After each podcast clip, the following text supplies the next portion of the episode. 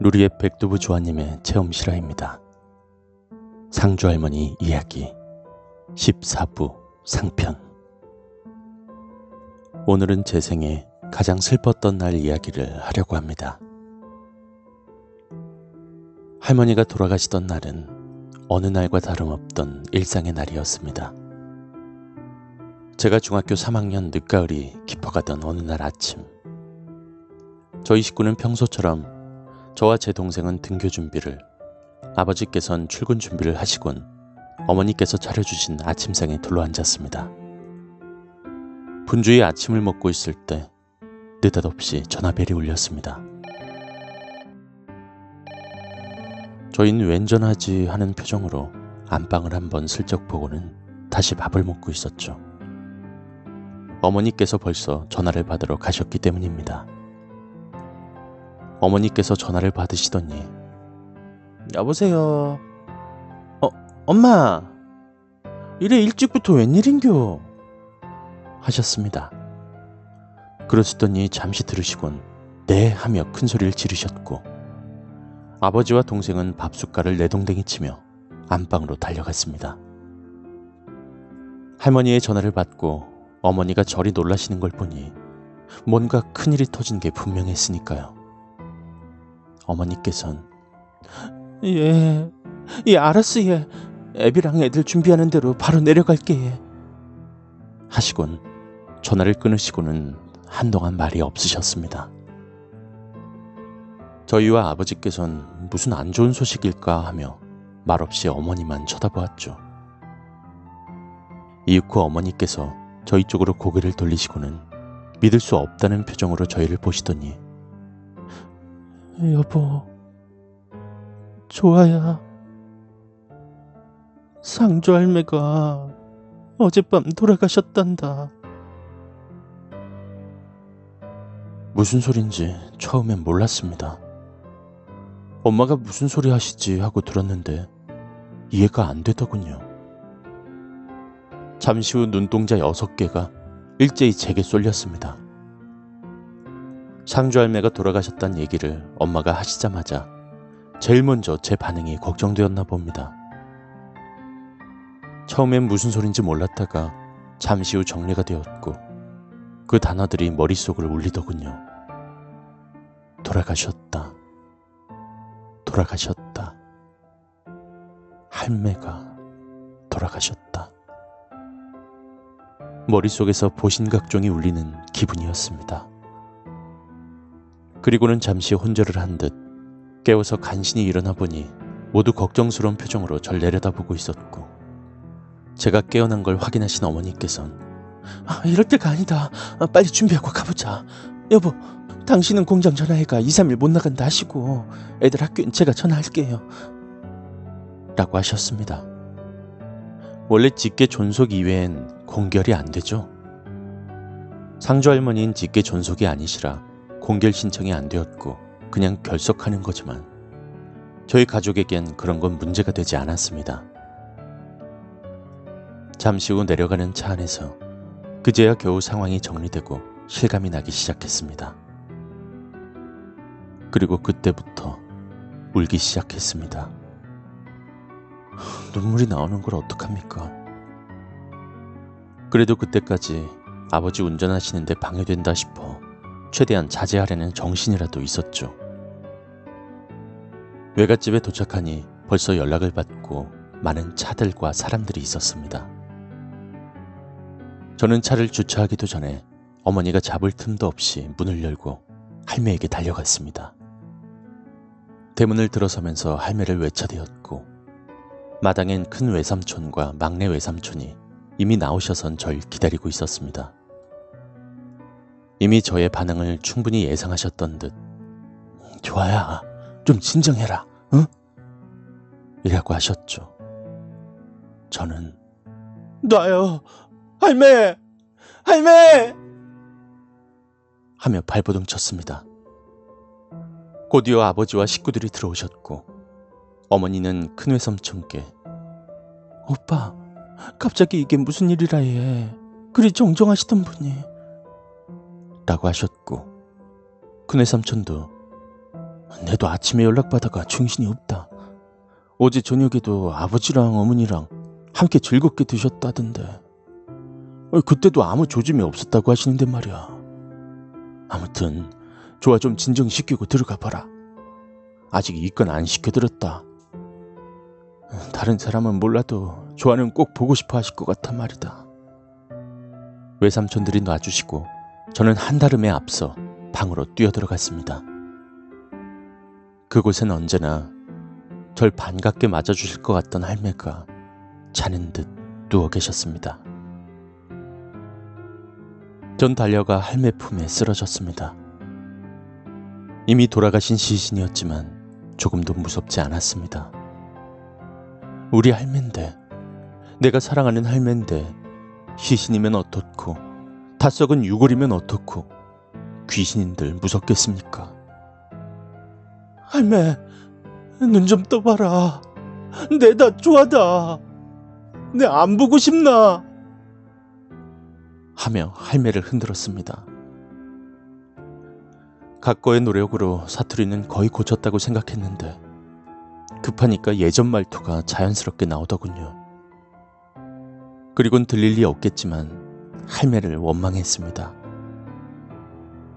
할매, 이라는 게 어딨노?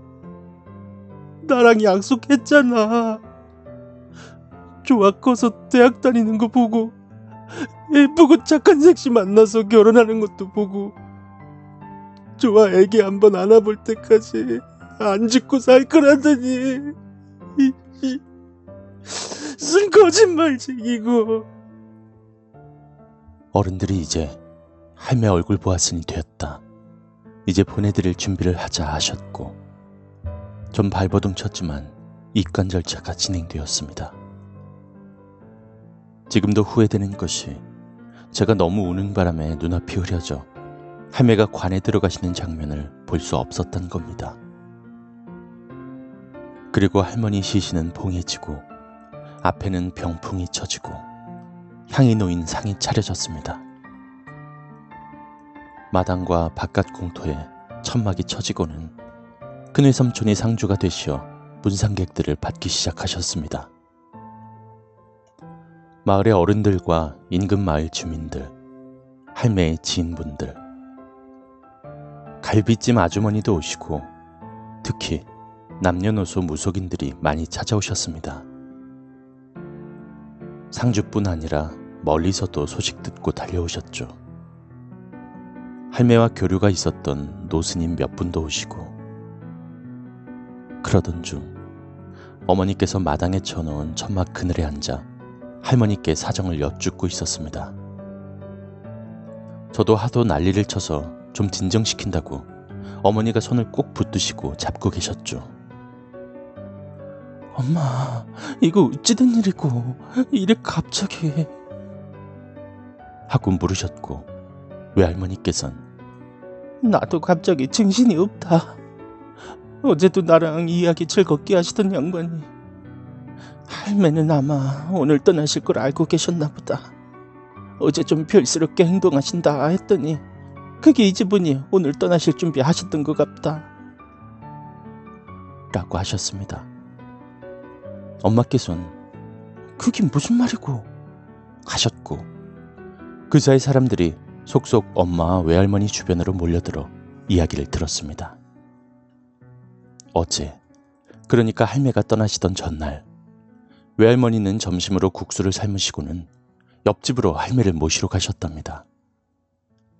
외할매가 가서 보니 상주 할매는 한참 집안 대청소를 하시며 부산하셨답니다. 아유, 아지매요. 국수 삶았는데 오셔서 같이 드입시다. 아니, 무슨 대청소를 이리 열심히 하십니까? 하시자. 에, 왔나? 하며 반갑게 맞아주시더니 텐마루에 앉은 할매 옆으로 오셔선 쭈그리고 앉으시며 손에 든 걸레를 옆에 놓으시며 말씀하셨답니다. 곧 손님들이 많이 올 낀데 집이 지저분해 같겠나 하시더랍니다. 외할매는 혼자 사는 자손도 안 찾는 양반이 무슨 잔치할 일도 없고 이 손님들이 많이 온다는 얘기가 의아했지만 아마 집에 친한 무속인들이 많이 와서 무슨 모임이라도 하시나 보다 대수롭지 않게 생각하셨답니다. 그러시더니 할매 손을 살며시 잡으시고는 그러시더랍니다. 우리가 벌써 이곳에 이사와가 이웃으로 오손 도 손 산 지가 벌써 30년이 넘었지. 아이고 그러네 예. 벌써 그리 되었네 예. 화야 중학교 때 와가 조아가 벌써 중3이니 30년이 넘었죠. 참 조아 할매나 할배한테 고마운 게 많아. 이 덕분에 조아도 만나고 쓸쓸한 내 말년이 정말 행복할 수 있었네. 내 저승가도 그 고마움 잊지 않을 끼구만. 아이고 별소리를 다 하시네 얘. 우리 집이 할매한테 입은 은혜가 얼만데 얘. 고마운 걸로 치면 저희가 감사하고 또 감사하지 얘. 아이고 조아가 보고 싶구만. 아유 그러셔 얘. 주말에 내려오라 할까 얘. 음 욕심에 그렇다는 거지 뭐. 어차피 곧 볼 낀데. 하시며 뜬모를 이야기를 하시더랍니다. 그러시더니 어, 참, 내 조아 할매한테 부탁이 있어가 안 그래도 청소해놓고 건너갈 생각이었는데 저 마루에 찬장 한가운데 작은 서랍 있지?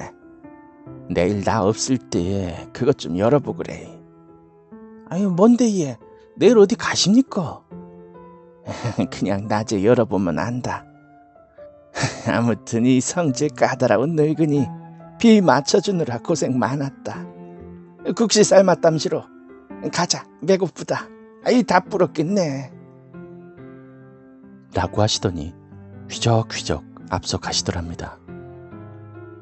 그러고는 맛있게 국수 한 그릇을 다 드시고 아유 역시 좋아 할매의 국수만한 솜씨는 일품이대.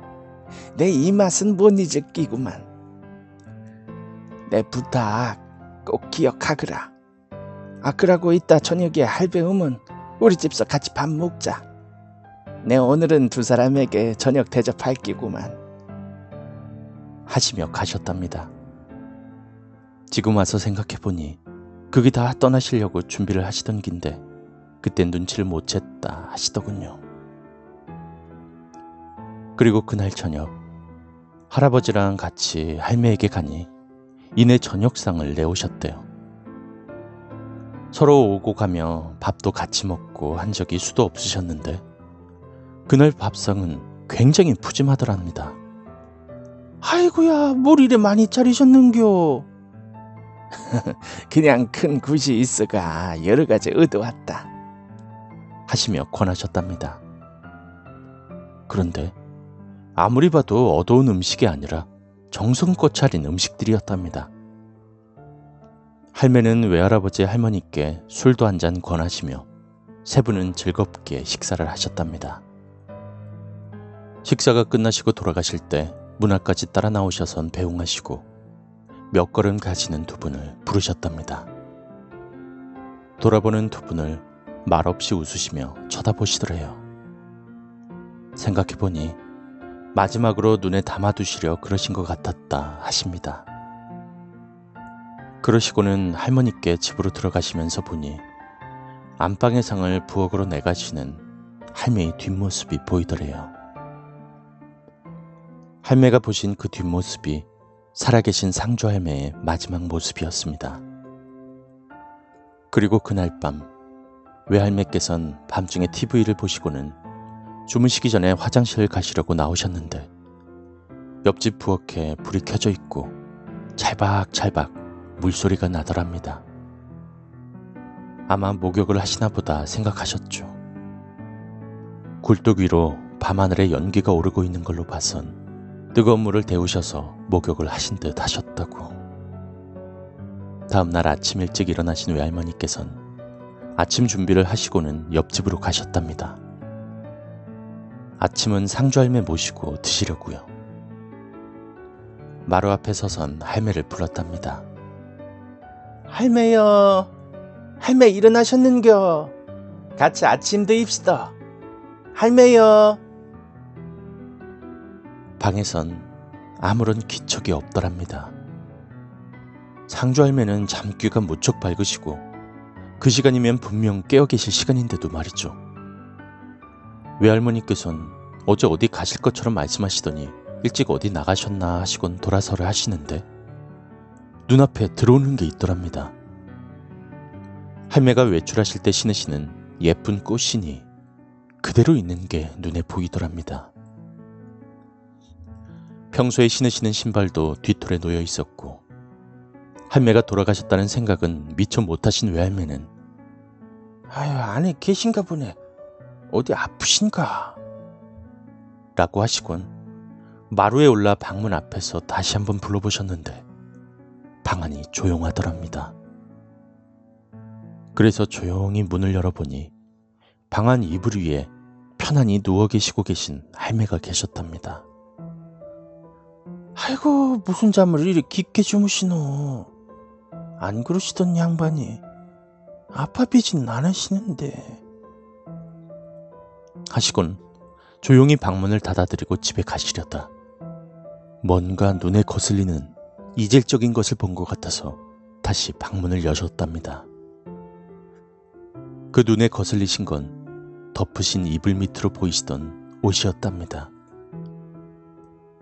다시 보니 할매가 입으신 옷은 틀림없는 수이더랍니다.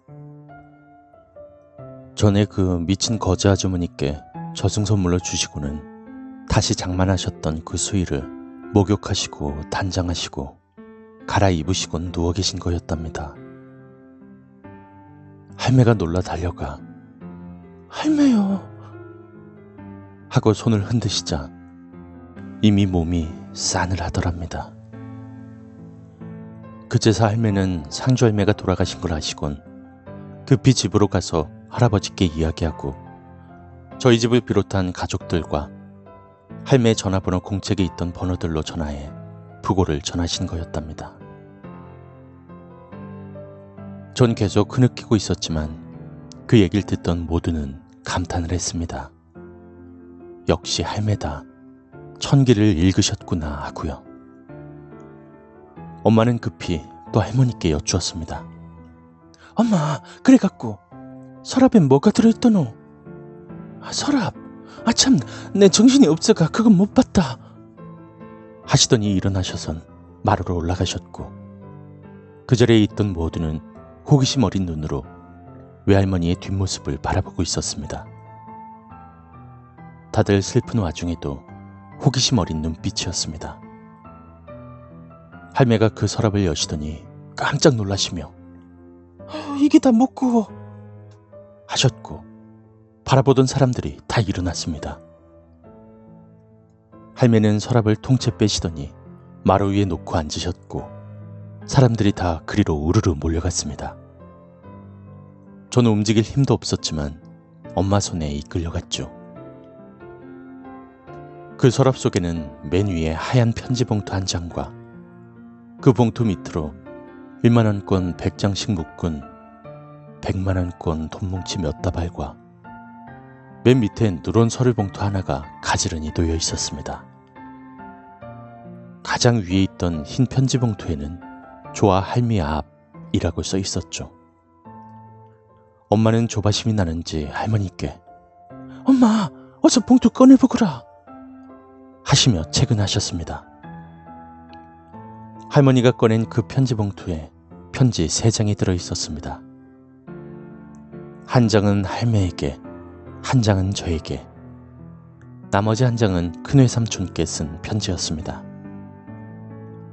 할매께는 그동안 고마웠다며 좋은 자리 잡아놓을게 라는 유쾌한 내용이었고, 제겐 못 보고 간다고 서운해 말고 공부 열심히 하고 항상 건강하라는 당부와 함께 물 조심하라는 내용이 써 있었습니다. 그 이야기는 유언으로 하실 거라 그리도 말하시더니 그리고 큰외 삼촌껜 나 죽으면 네가 상주해 줄 것 같은데 고맙고 미안하다는 말씀과 함께 잘 살다 가는 마당에 마지막에 사람들에게 패끼쳐서야 되겠냐시며 이 돈으로 장례 치러주시길 부탁하시며 장례비는 최대한 아껴주고 조의금 들어온 거랑 재산 처분해서 통장에 넣어두었다가 나중에 좋아 대학 가면 전해주라고 하시며 내가 좋아 대학 공부만큼은 꼭 시키고 싶으니 그건 내게 양보해달라고 좋아 애비에게 미안하다고 전해줘라 하고 써놓으셨더군요. 맨 밑에 있던 누런 서류 봉투 속엔 집문서와 얼마 안 되지만 남에게 도지 주던 돈, 가꾸시던 반문서와 위임장 한 장, 그리고 인감이 들어 있었습니다. 사람들은 할매의 저승길 준비에 감탄을 하셨고 몇몇 무속인들은 그 자리에서 기도를 드리시며 절을 하시며 존경을 표했습니다. 전 그때쯤엔 이미 너무 우러대어 목도 잠기고 눈이 퉁퉁 불어 만화에 나오는 것 같이 거의 앞이 안 보일 정도가 되어 있었습니다. 그래도 눈물은 계속 나오더군요. 벌써 몇 번을 탈진해서 쓰러지기도 했죠. 밥도 거의 안 먹었으니 결국 너 이래선 할매 마지막 가는 길에 같이 따라가 배웅도 못한다고 해서 어거지로 몇술 퍼먹은 게 전부였죠. 어머니께선 너무 걱정되시어 상주 나가서 링겔이라도 한 대 맞고 오자고 저를 설득했지만 전 죽어도 싫다고 할매 옆에 있을 거라고 고집을 부렸고 나중엔 어른들도 울건 뭐라건 그냥 냅두시더군요. 어쩔 도리가 없었죠. 그렇게 장례가 끝나고 출상일이 되었습니다. 여섯 분이 할머니를 모시고 나왔습니다. 이미 마을 공터엔 할머니를 모시고 갈 장의 버스가 대기하고 있었습니다. 지금은 리무진 운구가 일반적이지만 그땐 장례 버스가 동원되는 것이 일반적이었죠. 할매의 관이 운구되어 나올 때 이미 저의 돌출 행동을 예상하신 큰외 삼촌, 둘째 외삼촌, 막내 외삼촌의 아버지까지 철저하게 저를 집중 마크하셨습니다. 원래는 제게 영정을 들게 하실 생각이셨는데 애한테 그걸 시키면 큰일 나겠다 싶으셨나 봅니다. 지금은 후회합니다. 그건 내가 꼭 들었어야 되는데. 할매가 마당을 지날 때 제 몸부림에 절 놓치셨습니다. 저는 번개처럼 달려나가 붕 떠서는 할매의 관 위에 엎드렸습니다. 못 간다. 우리 할매는 못 데려간다. 우리 할매 어디로 데려가노? 나는 죽어도 못 보낸다. 그렇게 관을 껴안고는 몸부림쳤고 그 바람에 한마타면 운구하시는 분들이 관을 놓쳐 할매 관을 내동댕이 쳐지게 하는 불효를 저지를 뻔했습니다. 달려오신 삼촌들과 아버지 손에 겨우 떼어져서는 다시 할매의 관이 운구되어 갔습니다. 관이 차에 실리고 안 탄다고 버팅기다가 그럼 놓고 간다고 해서 겨우 타고 큰외 삼촌이 미리 잡아놓으신 공원 묘지로 갔습니다. 전 할머니가 누워 계신 버스 위 뒷자리에 앉았습니다. 조금이라도 가까이서 가려고요. 버스에서도 눈물은 하염없이 흐르더군요. 장지에 도착하고 간단히 추도하고 하관을 했습니다. 이제 정말 영원히 이별입니다. 할머니 관이로 흙이 뿌려질 순간 잠시 이성을 잃었나 봅니다. 제가 잠시 잡고 있던 삼촌들 손이 느슨해진 틈을 타서 이번엔 할머니 무덤에 뛰어들었습니다. 안 된다고. 아저씨들 우리 할매 묻지 마요. 안 돼요 하고선 할매 관 위에 엎드려서 몸부림치다가 벌떡 일어나선 옆에 쌓아둔 흙을 막 손으로 퍼내리더니 관 위에 들어 누워서 나도 같이 묻어줘. 나도 같이 묻어줘. 난 할매 따라갈란다. 우리 불쌍한 할매 위에 혼자 놔두노 하며 몸부림쳤죠. 지금 생각하면 황당하지만 그때 감정 상태는 정말 할매를 따라가고 싶었습니다. 사람들에게 끌려 나오고 다시 뛰어들려다가 아버지께 모지게 뺨을 맞고서야 겨우 발광을 멈추었습니다. 아버지께선 이미 돌이킬 수 없는 일인데 네가 이러면 할머니가 어찌 편히 가시냐며 꾸짖으셨고 전 할매의 봉분이 다 만들어질 때까지도 땅에 주저앉아 울었습니다. 할매를 떠나보낸 데미지는 참 오래도 가더군요. 지금도 외갓집이 모이면 꼭 나오는 이야기가 그때의 이야기고 어머니께선 제가 말 안 들을 때마다 그때 미친 척하고 확 그냥 같이 묻어버릴 걸 하십니다. 2년 후 3개월 사이로 외할머니, 외할아버지도 돌아가시고 얼마 후 친할아버지도 돌아가셨지만 후손으로서 정말 죄송한 마음이지만 세 분의 죽음의 슬픔을 합해도 상주할매만큼은 아니었더군요. 지금도 어머니께서 간혹 골똘히 절 보시면서 물으십니다. 아들, 이 다음에 엄마 죽어도 그때만큼 슬퍼할 기가? 음, 엄마 하는 거 봐서요. 후편에선 할매가 죽어서도 절 안 떠나시고 보호해 주신 이야기, 그리고 영원히 떠나시던 날 이야기를 들려드리겠습니다.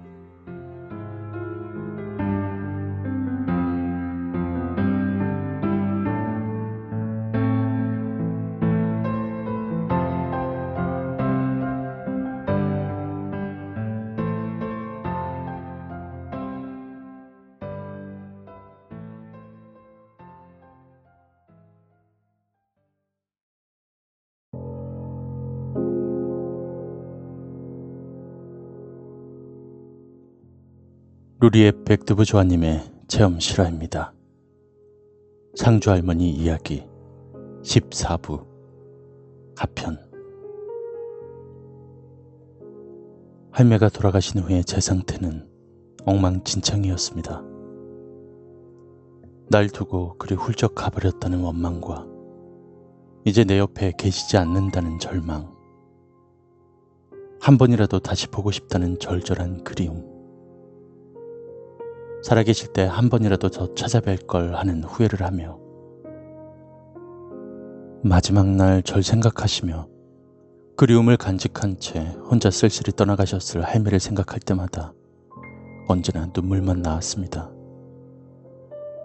그리곤 모든 의욕을 상실했죠. 어머니의 잔소리도 아버지의 꾸지람도 선생님의 질책도 전혀 소용이 없었습니다. 그냥 만사가 귀찮고 의욕도 없고 관심도 없고 의당 공부도 놔버렸죠. 성적은 하얀 곡선을 급격히 그리며 떨어졌습니다. 원래 공부 때문에 걱정을 시켜드린 적은 없었습니다. 제가 특출나지 못해도 항상 상위 성적은 유지했었거든요. 그러던 것이 겨울방학이 지나고 고등학생이 되자 아주 가관이었습니다. 반에서 맨 뒤가 아니라 전교에서도 제일 꼴찌 그룹으로 추락했습니다. 급한 마음에 어머니께서는 절 학원에도 보내고 하셨지만 제가 하기 싫으니까요, 뭐. 학원을 안 가고는 그냥 공원에서 앉아 있다가 집에 가고 학교에선 잠만 자고 시간 때우다 오는 생활을 했습니다. 그나마 학생에게 금지된 술, 담배 안 하고 싸움질 하지 않고 불량 서클에 들어가지 않은 것만으로도 다행일 정도였죠. 그저 잉여 인간. 이렇게 무의미한 시간을 보낸 것이 한 2년은 넘었죠. 중3 때 할매가 돌아가신 게 늦가을. 그의 겨울방학은 오직 슬픔만 가득 차서 눈물로 보냈고 고등학교에 입학하면서 본격적인 폐인 생활이 시작되었습니다. 학교는 안 갈 수 없으니까 억지로 다녔지만 그리고는 고 이때 잇따른 외할아버지와 외할머니의 죽음을 맞이하며 치유 불능 상태의 우울증이 찾아왔습니다. 무조건적인 사랑을 베풀던 사람들이 다 떠나가신 거죠. 그러던 어느 날 그날도 학교를 파하고는 그냥 집으로 털레털레 걸어오던 때였습니다. 늘 지나던 길이었고 눈 감고도 찾아갈 수 있는 그런 길이었죠. 그냥 아무 생각 없이 걸어서 어느 빌라 앞을 지나던 길이었습니다. 갑자기 뭔가 부드러운 벽 같은 것이 제 앞을 딱 가로막는 느낌이 있었고 잠시 멈칫했던 저는 다시 걷던 탄력에 다음 걸음을 옮겼습니다. 비록 단 한 걸음 더 디딜 시간을 멈추게 했지만 그건 제 의지나 무슨 느낌을 받아서 그런 것이 아니었습니다. 뭔가가 제 앞길을 막은 거였습니다. 그러고는 두어 걸음 더 걷는 순간 거짓말처럼 제 눈앞에 뭔가가 떨어지며 땅에 부딪혀 박살이 났고 위에선 비명 소리가 들렸습니다. 올려다보니 어떤 아주머니가 사색이 되어서 절 쳐다보시더니 아유, 학생인 괜찮아? 하고 큰 소리로 물으셨습니다. 전 다시 땅을 쳐다보았죠. 작은 화분 하나가 떨어져 박살이 나 있더군요. 그 아주머니가 화분을 내놓으셨다 들여놓으시며 실수로 떨어뜨린 거였고, 전 그때 뭔가가 제 앞을 막아서지 않았으면 머리에 직격을 당해 죽거나 최소 뇌진탕으로 큰 부상을 당할 뻔했습니다. 떨어진 위치는 딱 한 걸음 앞이었습니다. 멍하게 화분을 보며 저는 할매란 느낌이 강하게 들었죠. 그때 우당탕하며 그 아주머니가 뛰어 내려오셨습니다. 그분 집은 4층. 그러시고는 제 앞에 오셔서는 떨어진 화분 한 번, 제 얼굴 한번 보시고는 놀란 표정으로 아유, 진짜 다행이다. 한 걸음만 더 갔어도 바로 맞았겠네. 하시며 가슴을 쓸어내리셨습니다. 그러시더니 어 하시며 제 교복 바지를 보셨습니다. 저도 따라서 보았는데 제 교복 바지에 떨어져 박살난 화분이 날아들어 확실히 찢어놓고 지나갔더군요. 다행히 다리엔 상처 하나 없었습니다. 아주머니께선 다시 한번 놀라시며 괜찮다고 하는 절 집으로 끌고 올라가셔선 아휴 안 다쳐줘서 고맙지. 아 이건 내가 안 편하고 안 괜찮아. 라고 하시며 안방에 들어가 지갑을 들고 나오셔선 돈을 지피는 대로 주시며 새 교복 바지를 사라고 하셨습니다. 자기가 교복 바지가 얼마인지 모른다시며 혹시 많이 부족하면 다시 들르라고 하셨고 전 인사를 하고 나왔습니다. 아주머니 고맙습니다. 2만 원 남았네요. 그런데 저는 새 교복의 기쁨보다 다치지 않은 기쁨보다 할매가 제 곁에 아직 계시며 절 보호해 주신다는 기쁨에 눈물이 앞을 가려 무작정 뛰어 마을 뒷산 약수터까지 뛰어올라선 숨을 헐떡이며 소리쳤습니다. 할매! 안 가고 나 지키고 있었구나. 할매! 미안해요. 난 그런 것도 모르고 원망만 하고. 내 옆에서 못난 거 많이 봐서 속상했겠다. 이젠 안 그럴게. 계속 지켜봐줘요. 할매! 보고 싶어요! 하고 목청껏 고함을 질렀습니다.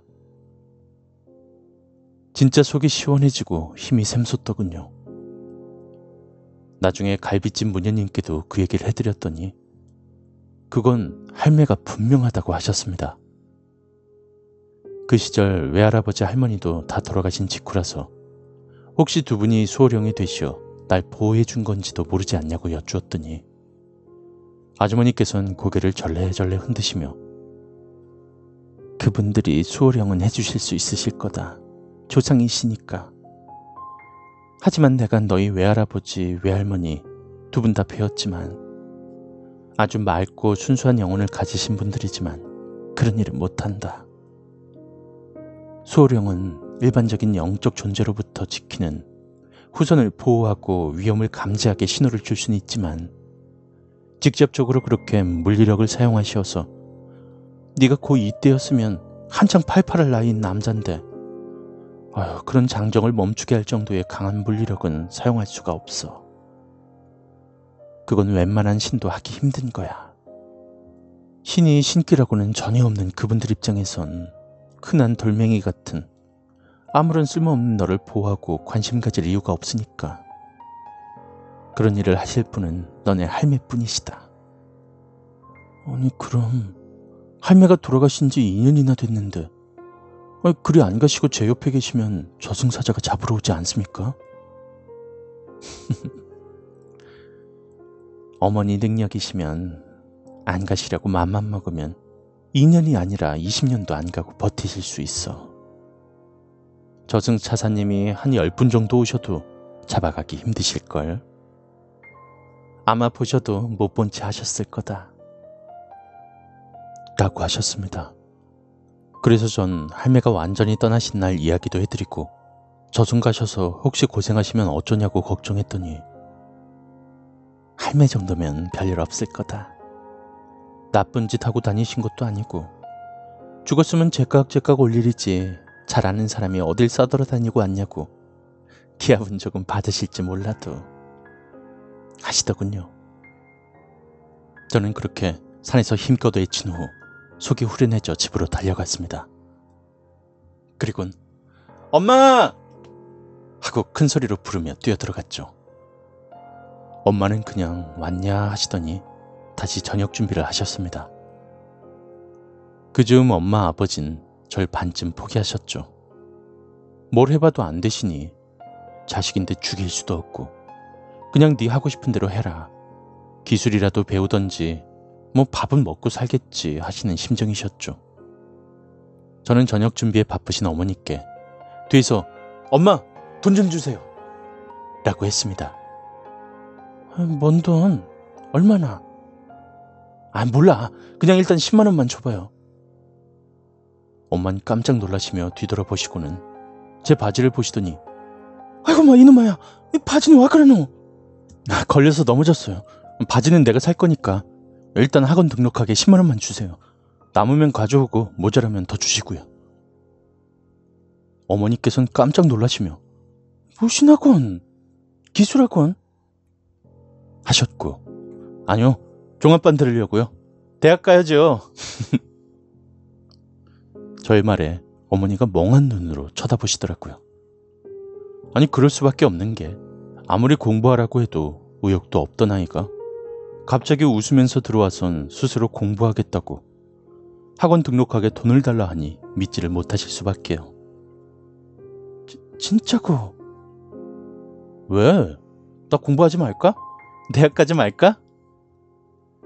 제가 웃으며 장난스럽게 대답하자 간 보시던 숟가락을 팽개치시곤 안방으로 들어가셔선 지갑을 들고 나오셔서 이 공과금 내고 할 낀데 일단 니 다 가져가 봐라 하시며 지갑을 탈탈 털어주시더군요. 20만 몇천 원으로 기억합니다. 학원을 알아보고는 교복 바지를 사고 집에 들어가자 이미 모든 식구들이 모여서 절 기다리고 있었습니다. 아버지는 절 안으시면서 그래 잘 생각했다 내 아들 하시며 감격하셨습니다. 전 그날부터 진짜 무섭게 공부했습니다. 워낙 기초가 부족해서 처음엔 많이 힘들었지만 몇 달이 지나자 하루가 다르게 성적이 쑥쑥 올라갔습니다. 선생님께서도 처음엔 제가 안 자고 책을 보니까 네가 웬일이냐 시기셨는데 그게 날이 가며 성적이 달라지자 저를 다시 보게 되셨죠. 이렇게 잘하는 놈이 왜 그렇게 속썩였냐 하시며 나날이 성적표를 받아가는 날마다 어머니 아버지의 입이 조커가 되셨습니다. 워낙 고등학교 3분의 1을 망쳐먹은 터라 내신을 복구할 방법은 없었고 자는 시간 쪼개가며 공부해서는 꽤 높은 점수를 받았습니다. 결국 서울에 있는 꽤 좋은 대학에 입학했습니다. 면접을 보러 갔는데 제 성적을 관심있게 보신 교수님께서 어, 자네는 고등학교 성적이 꽤 흥미로운데 갑자기 이렇게 열심히 한 이유가 뭔가? 하는 질문을 하셨습니다. 예상 문제 적중입니다. 제 성적 보면 그게 제일 궁금해 하실 겁니다, 모두들. 저는 모범 답안을 이야기했죠. 네, 공부에 별 흥미를 못 느껴서 방황하던 중에 이 대학 이과의 미래를 보았고 뛰어난 교수진과 실력 있는 선배님과 뭐 그래서 이곳에 배울 기회를 얻고자 정말 열심히 공부했습니다. 교수님들께 꼭 가르침을 받고 싶습니다. 교수님이 흡족해 하십니다. 전 영리하거든요. 무사히 대학에 합격했다는 소식을 들으시고는 외삼촌들이 집에 오셨습니다. 축하 선물 하나씩 들고서요. 큰 외삼촌은 고급 만년필을 선물로 주시며 통장과 도장 하나를 꺼내시더군요. 예, 니도 알다시피 할매가 네 대학 입학 선물로 주시는 기다. 이제 네가 관리하면서 허투루 쓰지 말고 할매 뜻대로 대학 공부하는 자금으로 쓰거라. 라고 하셨고 그걸 받아더니 또 눈물이 주르륵. 전 대학 가서도 열심히 공부했는데 이 워낙 뛰어난 애들이 모인 곳이라 그런지 장학금은 한 번도 받아보지 못했습니다. 할매 장학금으로 대학 다녔죠. 4년의 학비, 책값, 교통비, 밥값으로 썼습니다. 대학 생활을 시작한 지 얼마 안 되어서의 일입니다. 드디어 할매와의 영원한 이별이 찾아왔습니다. 봄의 어느 날이었습니다. 밤에 잠을 자는데 꿈을 꾸게 되었죠. 제가 꿈 같은 거 거의 안 꾸고 떡실신 잠자는 스타일이거든요. 꿈을 꿔도 기억도 안 나고요. 그런데 그날은 너무나 선명했습니다. 흙은 아닌데 바닥엔 무수한 꽃들이 빽빽히 피어 있었습니다. 여긴 어디지 하고 둘러보는데 어느새 나타나신 할매가 예쁘게 단장하시고는 두 팔을 벌리고 좋아야. 하며 제게 뛰어오시고 계셨습니다. 전 보자마자 할매 하고는 뛰어가 할매 품에 안겼습니다. 어느새 저의 몸은 성인이 아닌 세네 살의 여리고 조그만 꼬마 조아가 되어 있었습니다. 할매의 목을 부여잡고 엉엉 울며 왜 인제 왔어? 왜 한 번도 안 보러 왔어? 하며 볼을 할매 가슴에 부비면서 어리광 부리며 울었습니다. 할매의 목소리, 할매의 감촉, 할매의 냄새, 모든 것이 생생하게 느껴지고 너무 행복했습니다. 할매는 제 볼을 어루만지시며 안 보러 오긴. 항상 할미는 좋아 옆에 있었는데. 이래 훌륭히 건강하게 자라줘서 정말 정말 고맙다. 열심히 건강하게 행복하게 살다가 이 다음에 꼭 다시 만나자. 라고 하셨습니다. 전 할매가 떠나시려 하신다는 걸 직감하고는 치맛단을 꼭 쥐었습니다. 나 버리고 또 갈라고? 안 된다. 이제 아무 데도 못 간다. 할매는 저를 보시더니 이 녀석아, 지금도 늦었다고 혼나게 생겼다. 이제 너도 어른이 되었으니 내 보호 없이도 스스로 잘 해나갈 거란 거, 이 할미는 믿는다. 라고 하셨습니다. 그러시더니 감격에 찬 눈으로 절 보시며 절 일으켜 세우셨습니다. 전 어느새 다시 어른 조화가 되어 있었습니다. 그러시더니 좋아야, 마지막으로 할매 한 분만 꼭 껴안아두고 라고 하셨습니다. 전 한 품에 할매를 꼭 껴안아드렸죠. 어릴 적 태산 같았던 우리 할매. 할매 허벅지에 붙어 다니던 꼬마는 할매의 지극한 보살핌과 잘 먹이신 영양을 바탕으로 무럭무럭 자라. 그땐 185나 되는 장신의 조화가 되어 있었고, 할매는 제 한 품에 폭 안기시더군요. 우리 할매가 이리도 작았다니. 껴안고 있는 사이 할매는 연기처럼 사라져 가셨습니다. 전 할매를 목 놓아 부르다가 깼습니다. 깨보니 온 식구들이 제 방에 모여서 절 보고 있었고 어머니께선 제 옆에 앉아 할매 꿈꿨니 하시며 자다가 네가 소리 질러대는 통에 나오셨다고 근심 어린 눈으로 쳐다보셨습니다. 전 자면서 울어서 눈물 콧물 범벅이 되어 있었고 울먹이는 목소리로 어머니께 엄마 이제 할매는 아주 떠나셨다. 라고 꿈 이야기를 해드리자 갑자기 눈물을 훔치시며 일어나셔선 여러 번 합장을 하셨습니다. 그러시고는 하지 마요. 지금까지 우리 조아 지켜주시느라 애쓰셨습니다. 제가 할매의 공덕은 영원히 기억하겠습니다. 이제 편히 쉬십시오. 하셨습니다. 그리곤 절 보시면서 이제 네 걱정 다 내려놓으시고 떠나신 건가 보다 하시며 오늘이 무슨 날인지 모르냐고 하시며 오늘이 너의 20번째 생일이다 라고 하셨습니다. 잊고 있던 생일. 그렇게 제가 완전한 성인이 되던 날 모든 근심 다 터시고 홀가분히 떠나셨나 봅니다.